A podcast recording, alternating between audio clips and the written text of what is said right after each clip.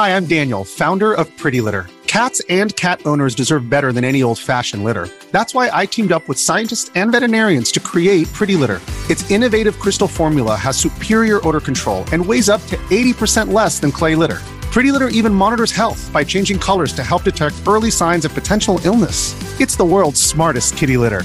Go to prettylitter.com and use code SPOTIFY for 20% off your first order and a free cat toy. Terms and conditions apply. See site for details.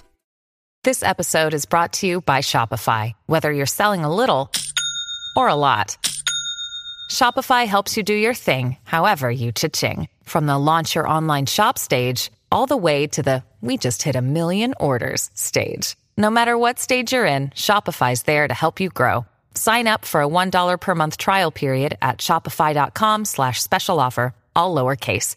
That's shopify.com slash special offer. 2019年9月、茨城県に立つ民家で恐怖の事件が発生しました。今回はその内容をまとめていきます。後に事件を起こすことになる男岡庭義行が1994年12月に生まれました。幼い頃の岡庭は周囲の子供たちと変わらない普通の少年だったそうです。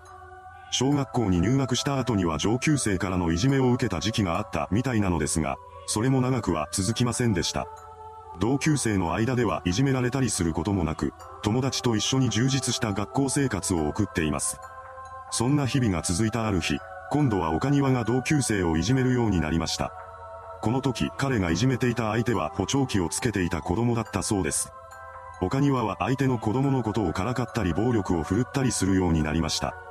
その結果、いじめられた同級生は心身ともに深い傷を負い、いつしか学校に来なくなってしまいます。そのようにしていじめの加害者になった岡庭ですが、被害者の生徒が不登校になっても特に悪びれる様子はなかったそうです。ただ、別のターゲットを見つけていじめを繰り返したりするようなこともありませんでした。岡庭が小学5年生になった時、父親からパソコンを買い与えられたようです。それからというもの、岡庭はネット上のコンテンツにはまっていき、様々なサイトを閲覧するようになります。そのような中で彼はアダルトサイトやグロサイトも目にしたようです。どうやら岡庭に与えられたパソコンにはフィルタリングがかけられていなかったらしく、どんなサイトでも閲覧することが可能でした。そのため小学校高学年の時の彼はアダルトサイトとグロサイトを見ることに熱中していたそうです。そんな中でも月日が流れていき、2007年3月に小学校の卒業式を迎えることになりました。そして4月からは中学校に進学しています。岡庭の行動に明らかな異常性が見られるようになったのはこの頃からでした。入学当初の彼はソフトテニス部に入部するなど、他の生徒と変わらない中学生活を送っていたみたいなのですが、夏休み前には部活動に参加しなくなります。部活動に参加しなくなったことで空いた時間を使って岡庭は昆虫やカエル、スズメなどの解体をしていたようです。その辺にいる生き物を捕まえて解体することが彼にとっては大きな楽しみでした。そんなことを続けているうちに岡庭はもっと大きな刺激を求めるようになっていき、2009年頃からは野良猫を狙うようになったそうです。また、同時期に彼はナイフに対する憧れを持つようになります。ですが未成年である岡庭がネットを通じてナイフを購入することは難しかったようです。そこで彼は父親にナイフを買ってほしいと頼み込みました。話を聞いた父親はなぜナイフが欲しいのかと問いかけています。この問いかけに対して岡庭は、かっこいいから集めたいと返してきたそうです。この返答を受けた父親は岡庭にクレジットカードを渡し、ナイフの購入を許してしまいます。それからというもの、岡庭は繰り返し刃物を購入するようになりました。両親は息子がナイフを買い集めていることや怪しいサイトを閲覧していることに気がついていたそうです。しかし、特に注意をしたりすることはありませんでした。その結果、岡庭の猟奇性は悪化の一途をたどっていったのです。2010年3月に彼は中学を卒業し、4月からは高校に入学しています。高校時代の岡庭は学校にナイフを持ってきて同級生に見せびらかすなど、中学時代よりも異常性の高い行動をとるようになっていました。学校外での異常行動もどんどんエスカレートしていきます。10月頃には小動物用の捕獲器具を使って野良猫を捕獲し、残忍な行動をとるようになりました。この頃の彼は狩りをする感覚で動物を襲うようになっていたのです。そのようにして感覚が狂っていく中で岡庭が高校2年生になっていた時にとんでもない行動を起こします。2011年11月1日、彼が高校の教室に猫の死骸を持って登校してきたのです。また、もう片方の手には2本のナイフが握られていました。当然教室内はパニックになります。学校内でこの一件は大問題になりました。最終的には岡庭が自主退学するということで話がまとまったそうです。こうして彼は高校2年で学校を中退することになりました。ただ、退学したからといって岡庭の中にある問題が解決されるわけではありません。むしろ彼が持つ猟奇性は膨らみ続けていました。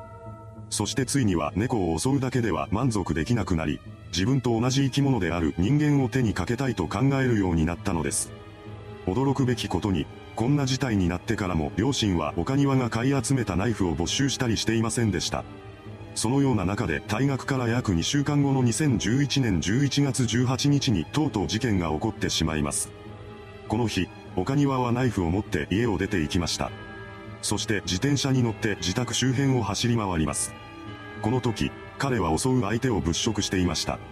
そうして自転車を走らせていた岡庭の視界に当時中学3年生の女子生徒 A さんが入ってきます。彼はこの A さんを襲うことに決めたようです。午後5時45分頃、岡庭は自転車を走らせ、A さんの背後から迫っていきました。そして追い抜きざまにナイフを取り出し、それを歩いていた A さんに突き刺したのです。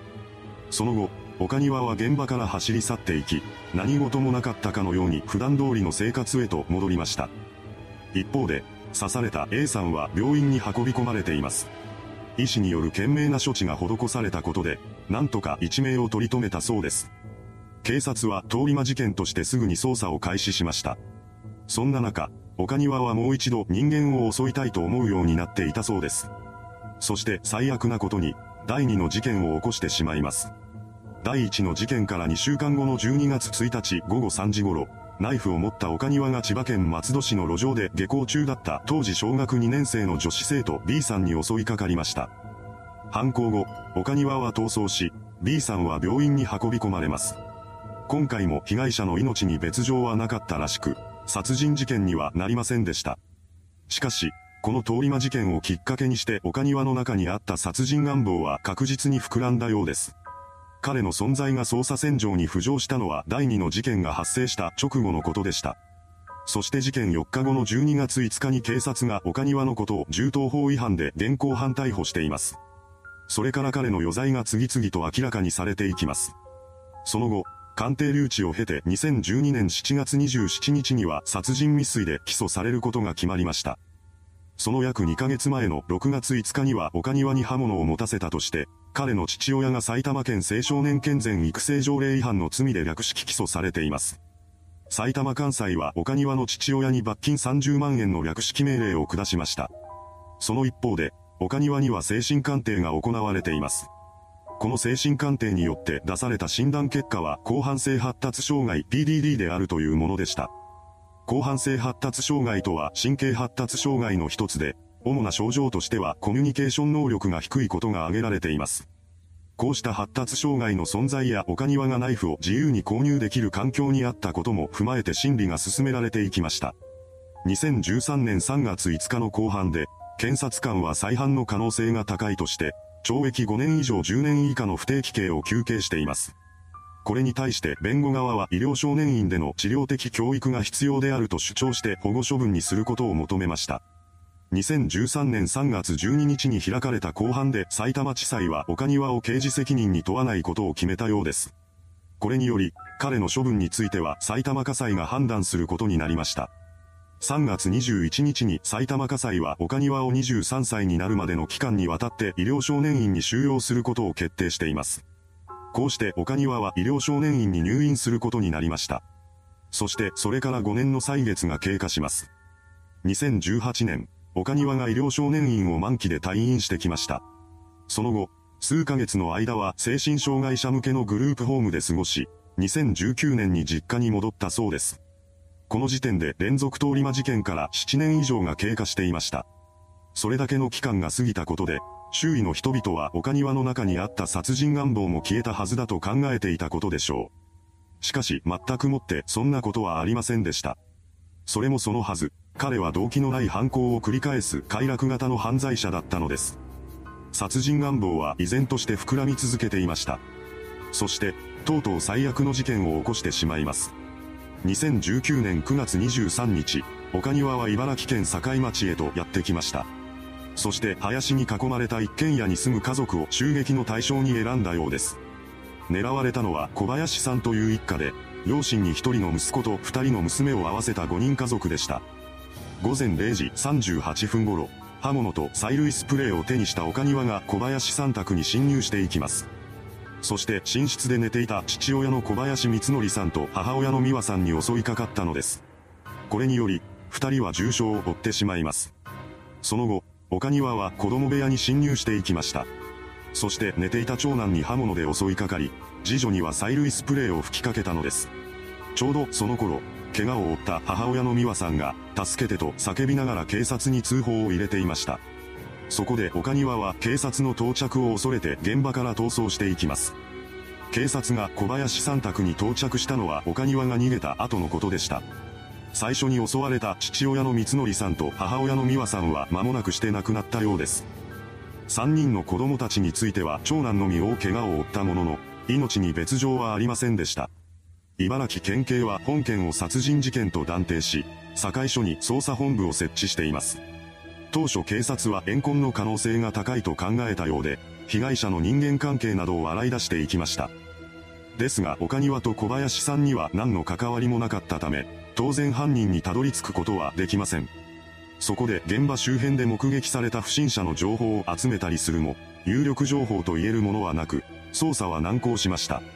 そんな中、2020年11月に岡庭が硫黄 45kg を所持していたとして三郷市火災予防条例違反で逮捕されます。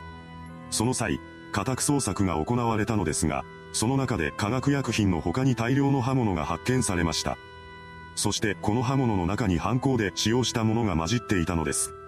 こうした証拠品が見つかったことで、茨城一家殺傷事件の捜査が大きく動き出します。それから岡庭が犯人である可能性が高いと見た上での捜査が進められていき、2021年5月7日に彼のことを殺人容疑で逮捕しました。